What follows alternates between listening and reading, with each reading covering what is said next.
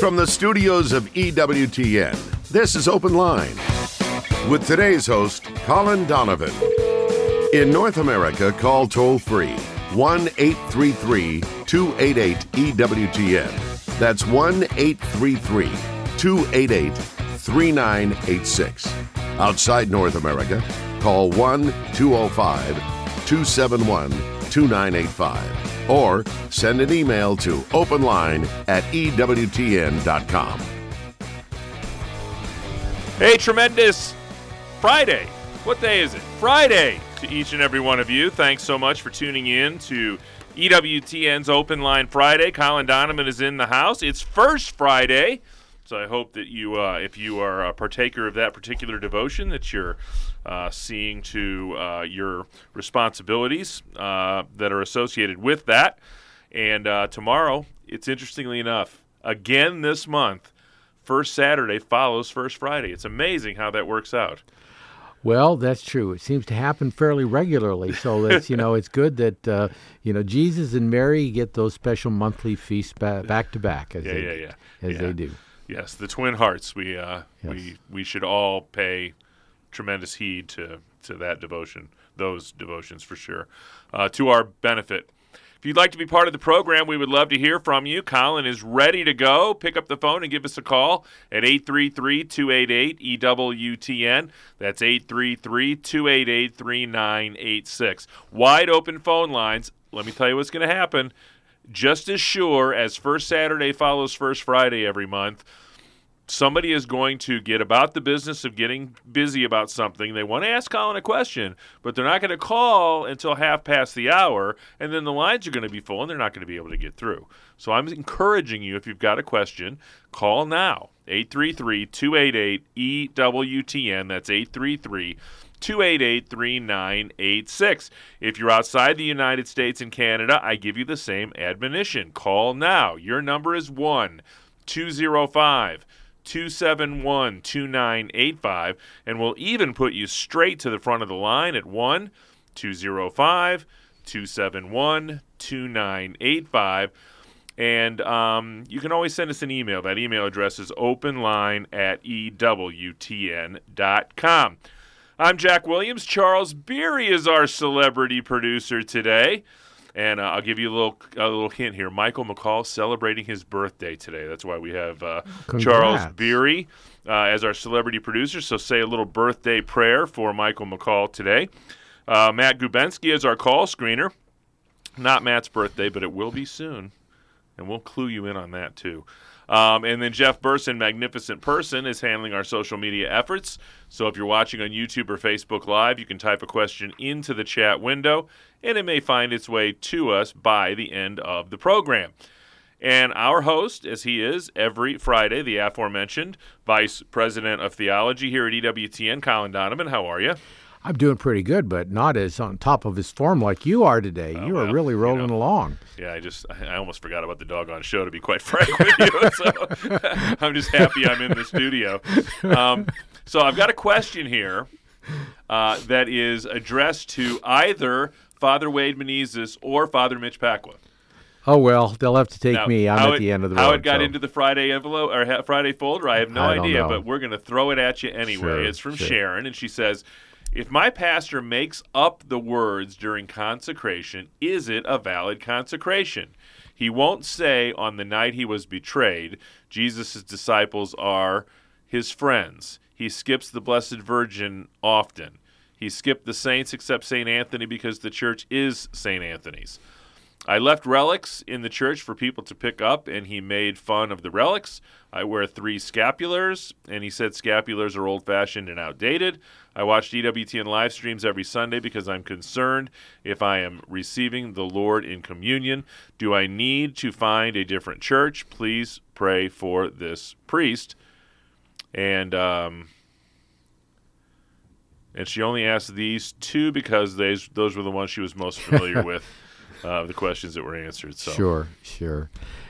Yeah. Um, I, I don't know. Is he past retirement? Those are the kinds Yeah. of things we've Well, heard of. you know, I think it 20, might be 30 years I, ago. I think it might be good here, and and we'll get your insight Sure. as to uh, what you know. You can give your answer assuming that what we see here is an accurate depiction of what's going on. Right. But it should be mentioned to all of our listeners that when when we when we tackle these questions via email, when we can't have any give and take with with the person who's submitting the question, you know, we're really kind of forced to assume that they're giving us an accurate description of what's going on, Yeah, yeah. and that may or may not be true to certain degrees. Ex- exactly. And based on that, we will, you know, to give an answer which is appropriate to what was said, whether, and then there will be other people, of course, who may have similar issues and they can apply it to that.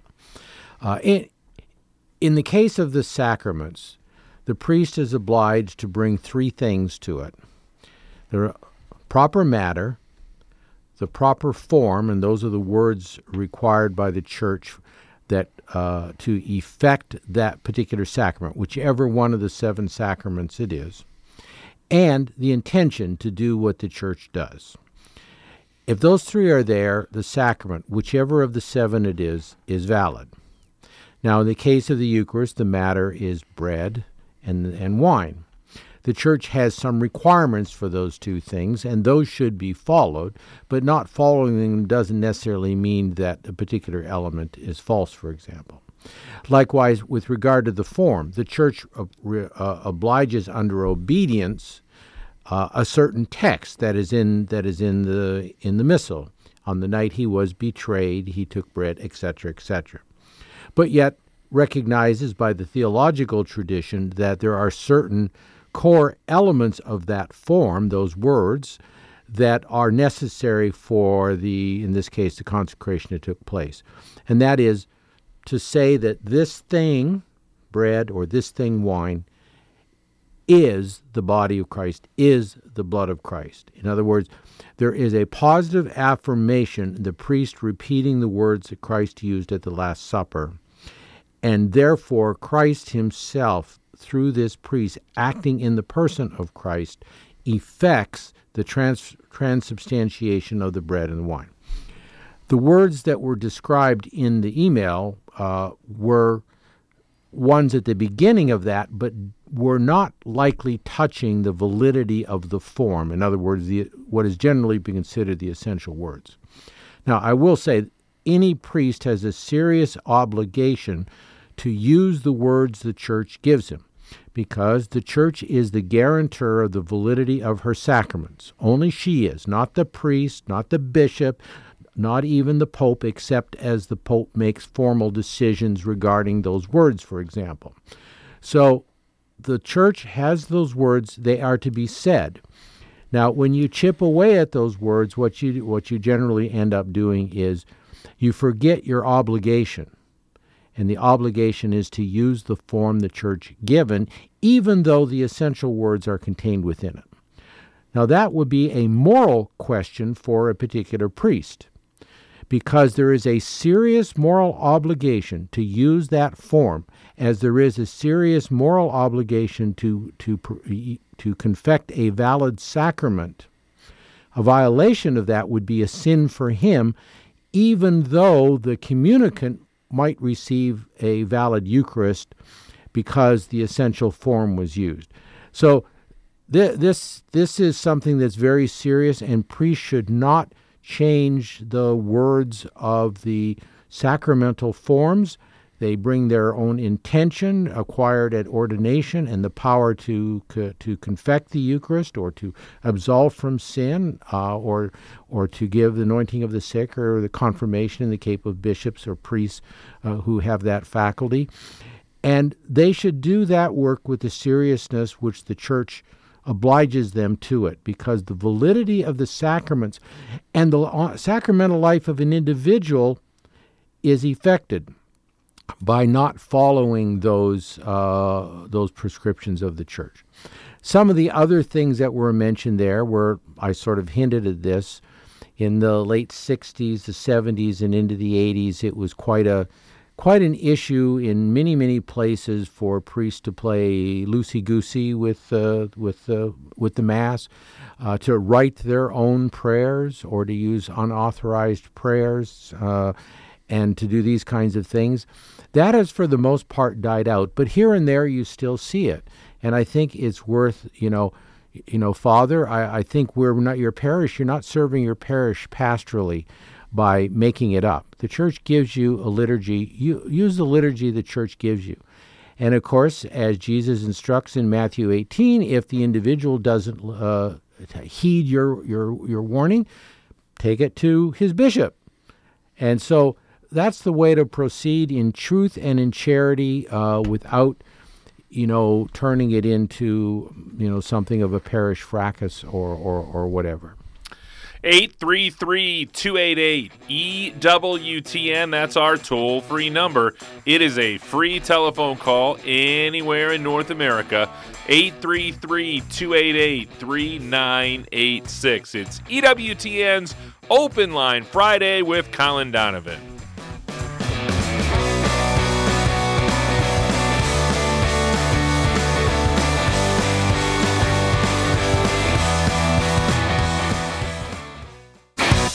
This is Open Line on the EWTN Global Catholic Radio Network. If you have a question, call 1 833 288 EWTN. That's 1 833 288 3986.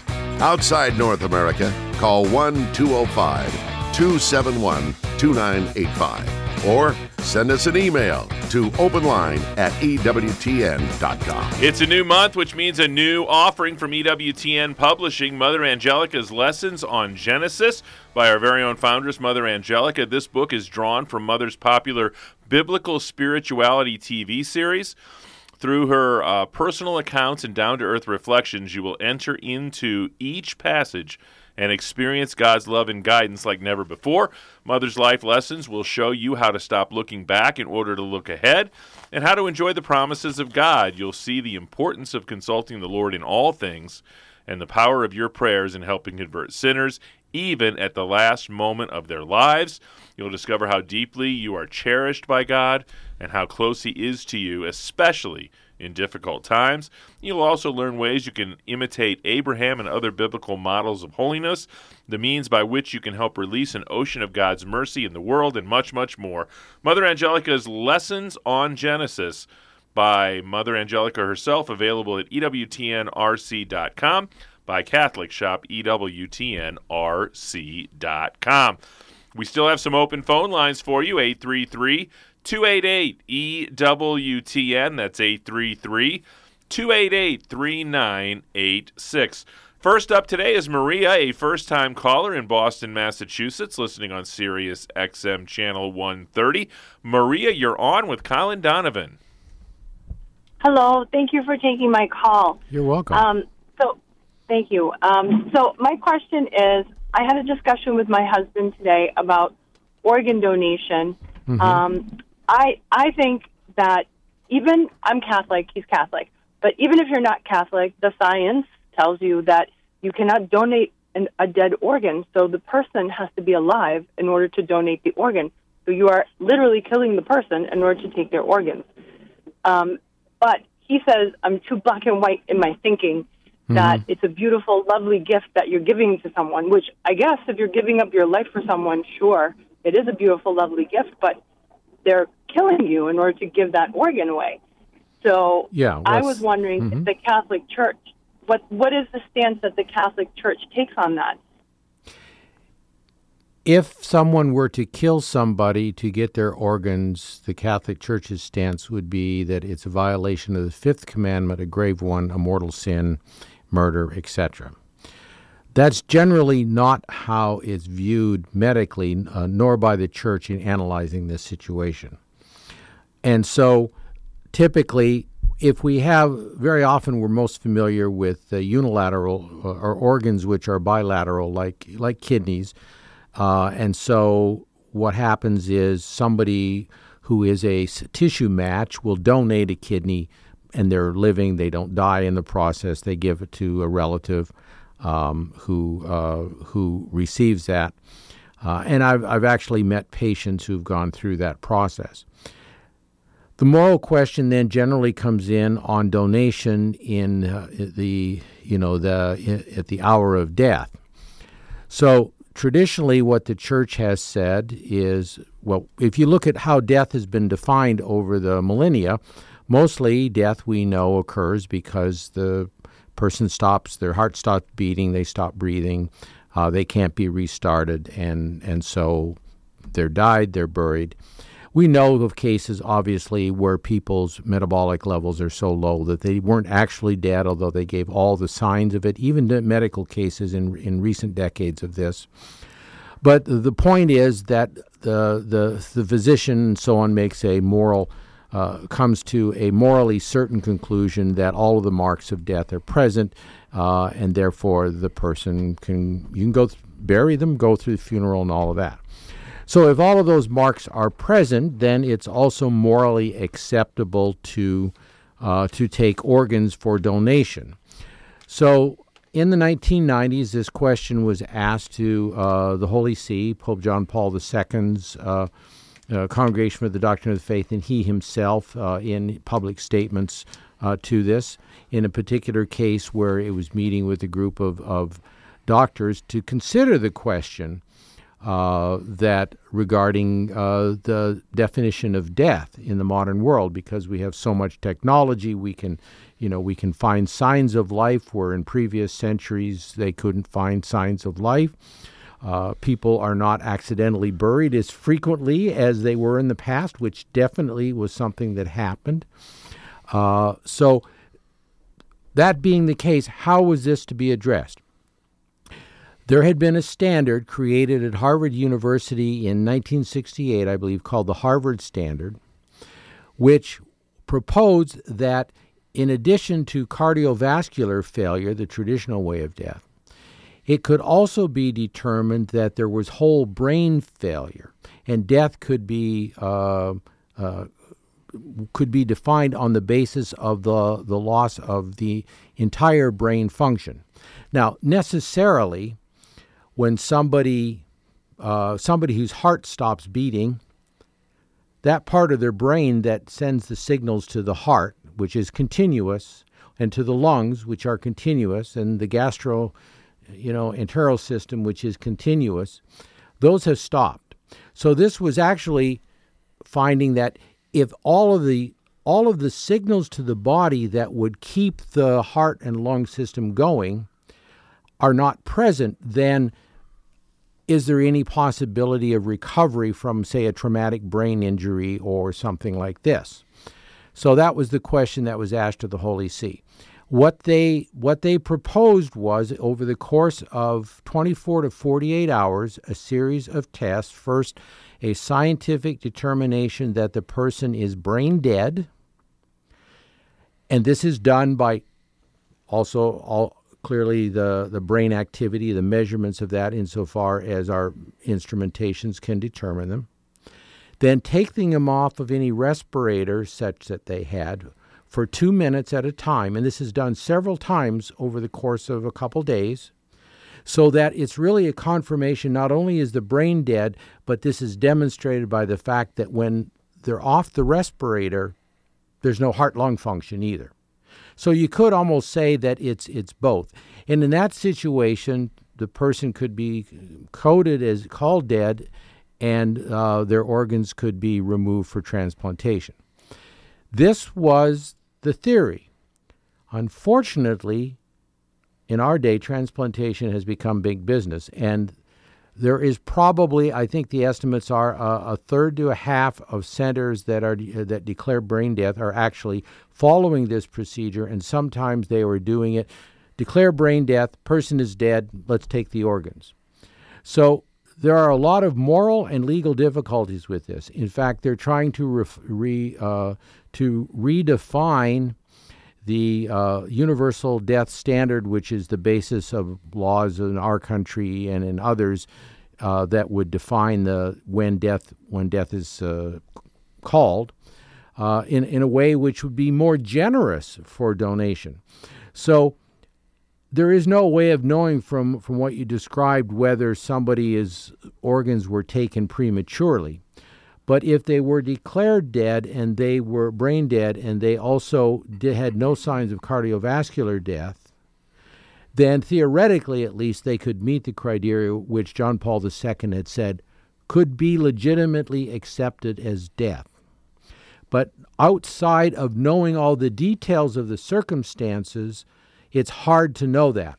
This is why I always recommend for Catholics, and I think this is a good practice, and I think one also would be recommended by the National Catholic Bioethics Center in Philadelphia, that everybody who finds it in the situation where, for example, there is irreversible, you know, we, we know that we're allowed to, if we have incurable disease and we're allowed to refuse extraordinary measures. In other words, I'm going to die in the next two weeks or something. If my heart stops, let me go. And the church calls this, you know, if this calls this fine. Obviously, you want to be able, you want to have a moral logic that the church accepts there. So, the importance of a spiritual guide for Catholics, and for anybody for that matter, that these decisions that are being made are moral, and also attention to what the doctors are saying so that you can ask the right questions. Because I think there is a sort of forward leaning pressure in medicine now to because they know that there's a lot of people who need transplants to get transplants. And obviously those kinds of circumstances are potentially corrupting of systems of this whole system and of medicine itself and so that has to be uh, uh, has to be guarded against so there are definitely questions to be asked but the principle that john paul ii enunciated in the 90s is still valid brain death could be declared and at that point, the organs could be taken, whether it's an, an, older person or another person who has suffered some catastrophic injury and has said simply, I wish to die of this disease. I don't wish to be kept on machinery. And they're allowed to simply be taken off that. The church says that that can be a legitimate con- uh, decision. Not necessarily so, but again, with the proper moral guidance, that can be a legitimate decision. So uh, I think there's a lot there, and it's not a single black and white answer to all such circumstances. But I think the simple answer would be to say that if a legitimate declaration of death has been declared, then what they will often do then is immediately take the organs. So I think there's a question of has the declaration been made or have they taken the organs? Uh, so a lot of ways that you can cut corners on this and give show disrespect for the patient uh, and also disrespect for God and the law, the fifth commandment, that we, we may not kill, but we can, as the church says, allow ourselves to die of, uh, of, of illness when there are there is no possibility of any resolution of our sickness and so on. And that's not starving, that's not dehydrating the person to death by removing water. No, this is at the end of life, and that choice can be made. Our friends at Domestic Church Media in New Jersey, they need to hear from you next week. They're airing their year end radiothon next Tuesday through Thursday. So if you're listening in Asbury Park, Freehold, Trenton, Cape May, Hammond, or anywhere, please support your local EWTN Catholic radio station. 833 288 EWTN. That is our toll free number. It's a free telephone call anywhere in North America. 833 288 3986. You know, I had an inquiry from a listener recently who says that we say the United States and Canada sometimes and we say North America sometimes. And he thought we were leaving Mexico out because Mexico's in North America, but we're not heard in Mexico. Yeah. So we are heard in Canada Except by on our Spanish channels, Yeah, maybe. So which we're which yeah. we clearly are not. This is the other side of the of the coin here. It's EWTN's Open Line Friday with Colin Donovan.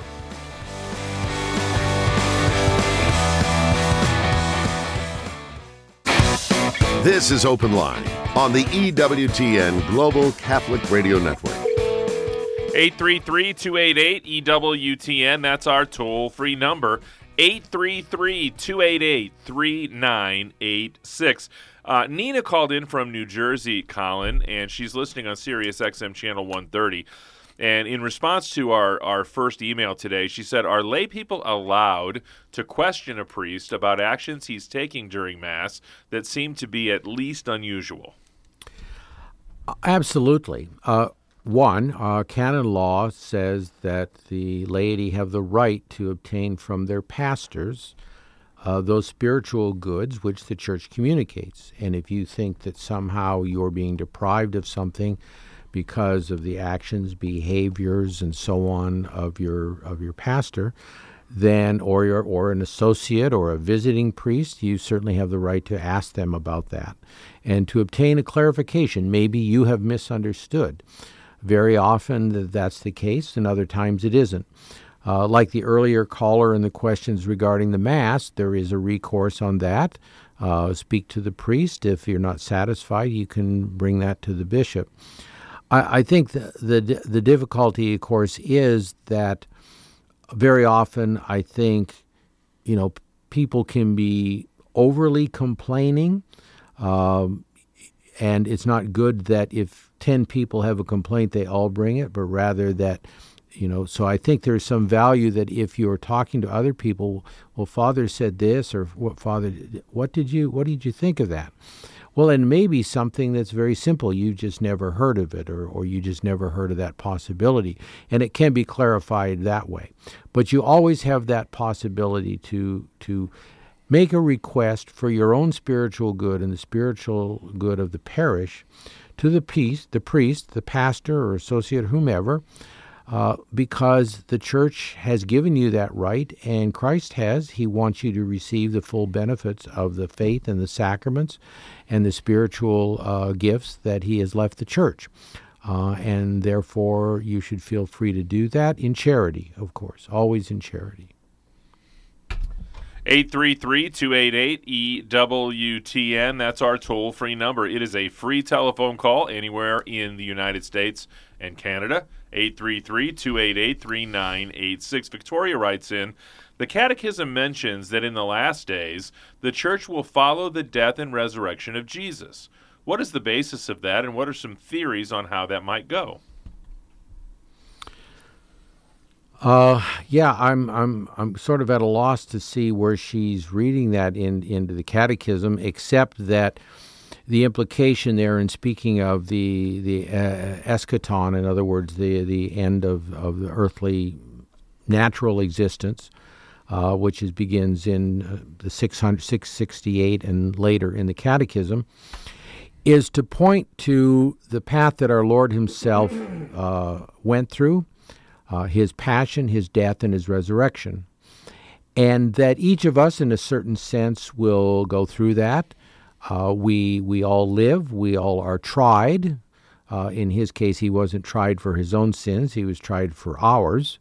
Uh, but we will be tried for our own sins, and uh, we will be rewarded or purified in purgatory and or go to the other place. Uh, as a consequence of, uh, of our sins or lack thereof, we will obviously go to heaven. And so, directly. So, each of us will go through that, but we will not receive resurrection until the end of the world when Christ returns.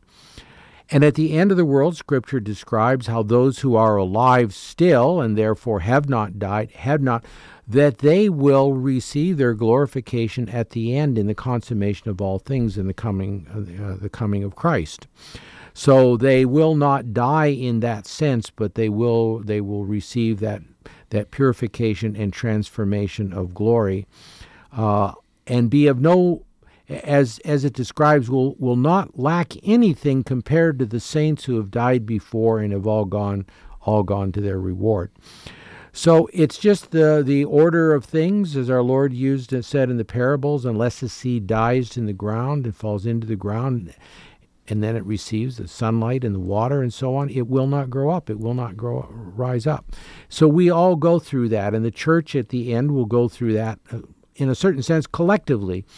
Because it will be the last assault of the devil and those who are his uh, uh, minions, if you will, uh, against the work of Christ, against the salvation of souls.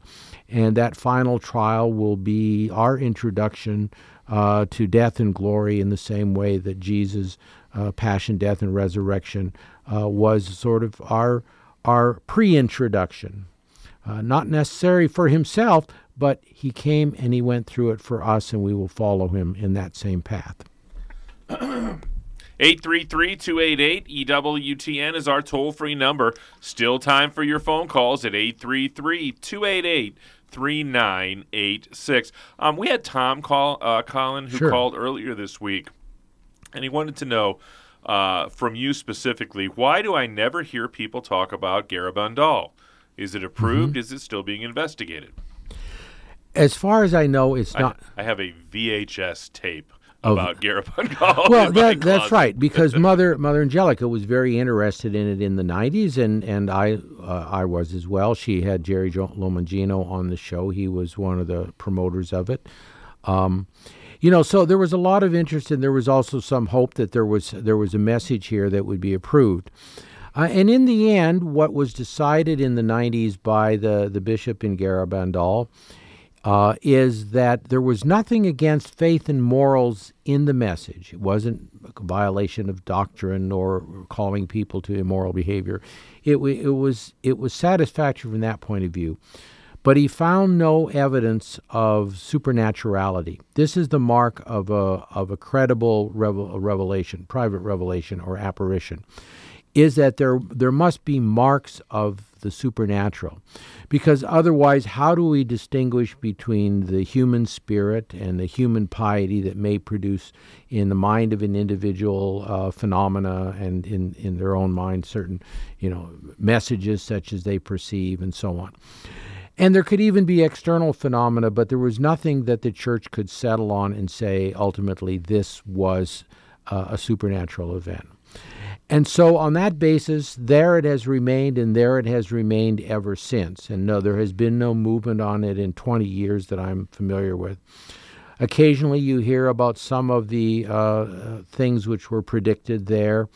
Uh, obviously, the trials in the church that goes through every time there's a trial in the church, everybody ha- pops up their last favorite uh, alleged apparition in, in, in support of, well, this was going to happen. But there are other things, uh, the sign that would appear there at Garabandal, the miracle, the illumination of consciences or warning, as it was called. Some of these things, if they are true, they will happen whether we believe it true or not.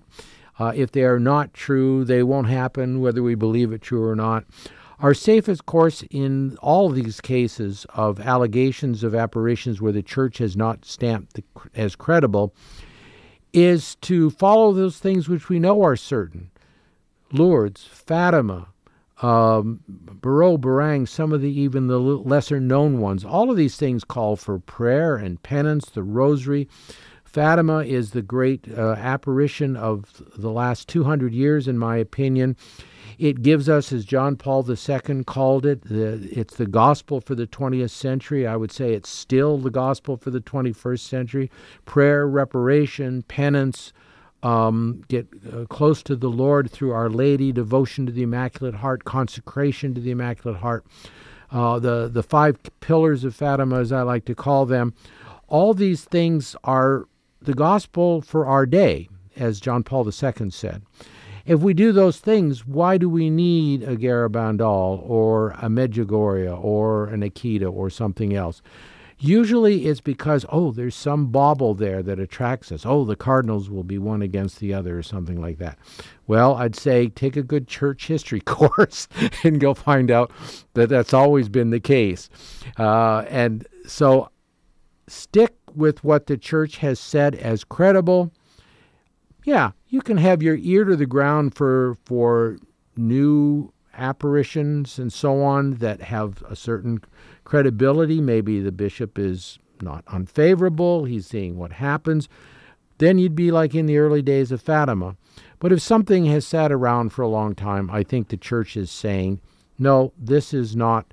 Uh, this is not something that uh, we can say is credible based on the theological grounds, and the marks of that are given in the church documents that govern uh, assessment of these things. Back to the phones we go. JW is a first time caller in the great state of Wyoming, listening on Sirius XM channel 130. JW, you're on with Colin Donovan. Thank you for taking my call. Sure. My question is about annulments. I have a family friend who went through the uh, went to a parish priest, told him their situation and his story, was uh, instructed to go to apply for the annulment and go through um, all of that process with the tribunal, which they did. In the end, the tribunal did not rule in the favor of granting the annulment. They took they went back to the parish priest and, and told him the results and asked what could be done. The parish priest granted the annulment. I wanted to just ask, is that possible? Is that can that be done? Yeah, on what authority? The the bishop is the authority in the diocese. Everybody in the diocese, including all priests and deacons, derive their authority from the bishop. The tribunal is appointed of the bishop to judge the matter. Therefore, the tribunal gives the, the you know sort of the uh, the approval of the diocese of the bishop of the local ordinary to the judgment that this is uh, this was an invalid uh, marriage, and therefore one can, with a moral certainty at least, proceed again with a new marriage according uh, in the church. Uh, uh, no individual priest has the right to do that. Uh, he can say, I suppose, in confession, as sometimes were done in very unusual circumstances. Sometimes people you know, the husband left 20 years ago. They heard some rumor that he died. They can't prove that he's died. They can't get any evidence that he's died.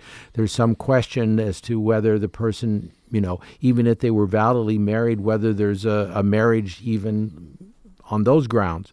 There can be circumstances where there must be good faith judgments by the tribunal, or even uh, in the past that was sometimes done. Um, uh, say, in what was called an internal forum solution, in other words, the priest doing that.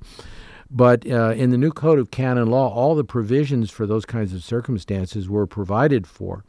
And so Rome decided that no, the internal forum solution was no longer an approach to these matters. All of the way of solving the difficult cases were envisioned in the new code and in the work of the tribunals today.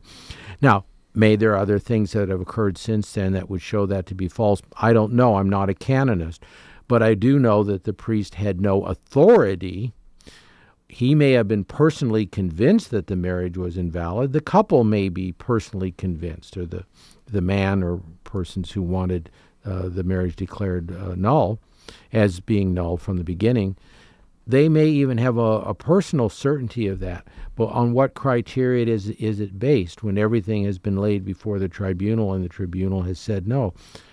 There is no evidence of invalidity here, no evidence uh, uh, in the in the psychological state of the individual that they weren't able to form a lifelong commitment, no evidence in the, the, the form of the sacrament or in other circumstances that might have uh, raise questions about it or the intention of either of the parties uh, to a lifelong union or to have children or not have children. All of those things can affect the validity. And all of those things, I presume, and it is a presumption on my part, would have been brought out in the tribunal.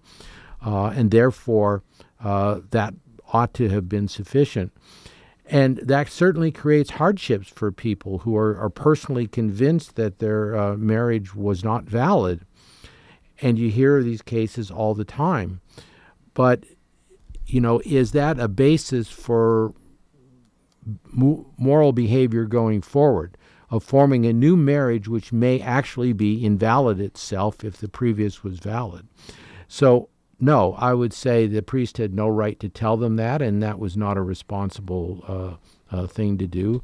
And that uh, no, he can't he can't give an annulment, a decree of nullity, a decree is a statement of that of the church. He's he reports to the bishop. He is not the church in that city. Unless this pastor happened to be the bishop. The bishop of Rome. well, who is immediate and supreme power everywhere on earth to every Catholic on earth. Yes, that's true. Thanks, JW. We appreciate the phone call. 833 288 EWTN is our toll free number. 833 288 3986. Tony wants to know can anyone, for example, non Catholics, go to confession? If not, why not? Well, there's always a yes, yes and no in these. Uh, the church has certain circumstances. In in the past, this would have been something that would have been very difficult to do. Yet I'm sure in wartime, many a non-Catholic went to the chaplain. You think World War II, World War One, Korea, and Vietnam, and so on.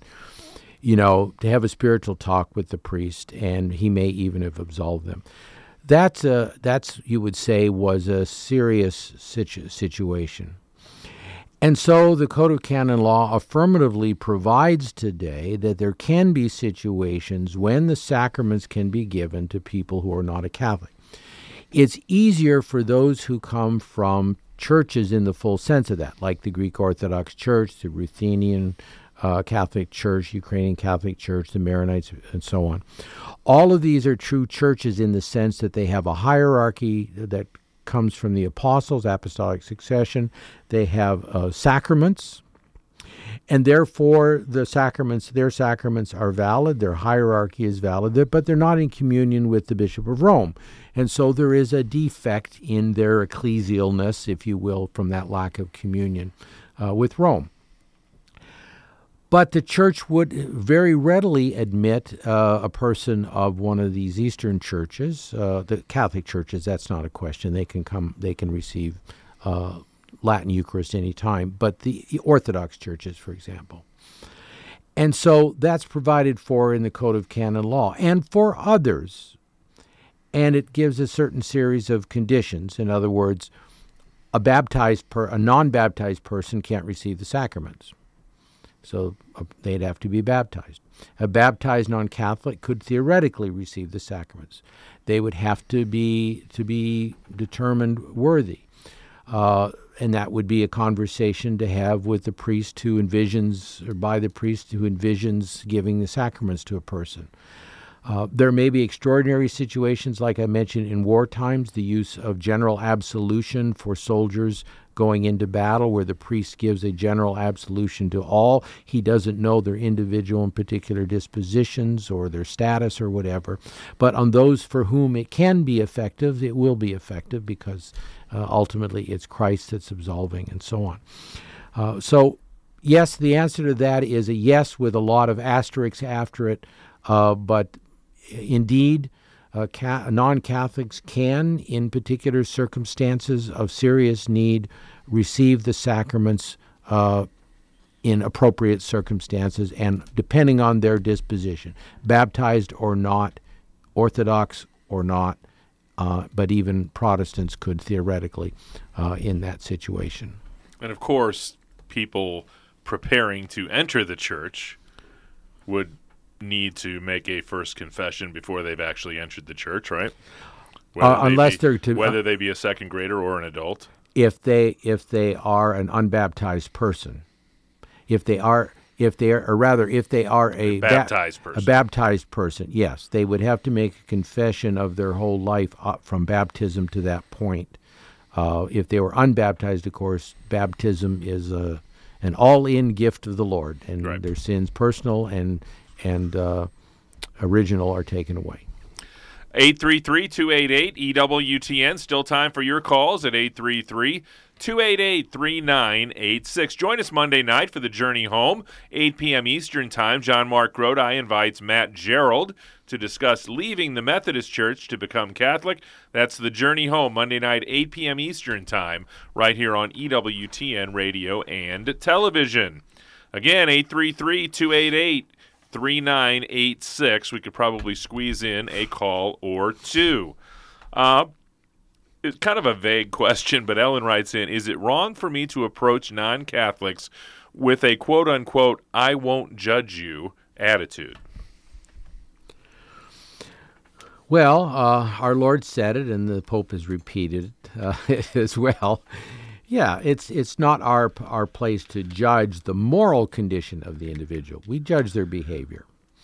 So a person who does something which we know to be wrong, and we should have a good certainty of that, obviously, a moral certainty. I keep using that words. That just means that according to the knowledge we have, we are con- we have the conviction that it is more likely than not likely that uh, the person has, say, committed a, a sin against the fifth commandment or sixth or seventh or whatever. And so you have that degree of certainty, then sure, you can speak to speak to the person. Um, it's not your place, absolutely, to determine their moral guilt before God. The church acknowledges that there is invincible ignorance, and that is the person who is completely ignorant of the sinfulness of their actions, whatever it is, to remain outside the church. We can't say that they're morally guilty of that. We would say you should come in because all the gifts of the Lord are in the church. But we can't assume that there's moral fault in them for not coming in, even if they're a Protestant. They have the upbringing, and a number of popes have spoken the, on this point, going back to Pius IX and certainly the Second Vatican Council and since. And mo- so, what we do is we we speak, we say what is true, and we do it in a charitable way and then if they have follow up questions to that, we can get into the matter deeply.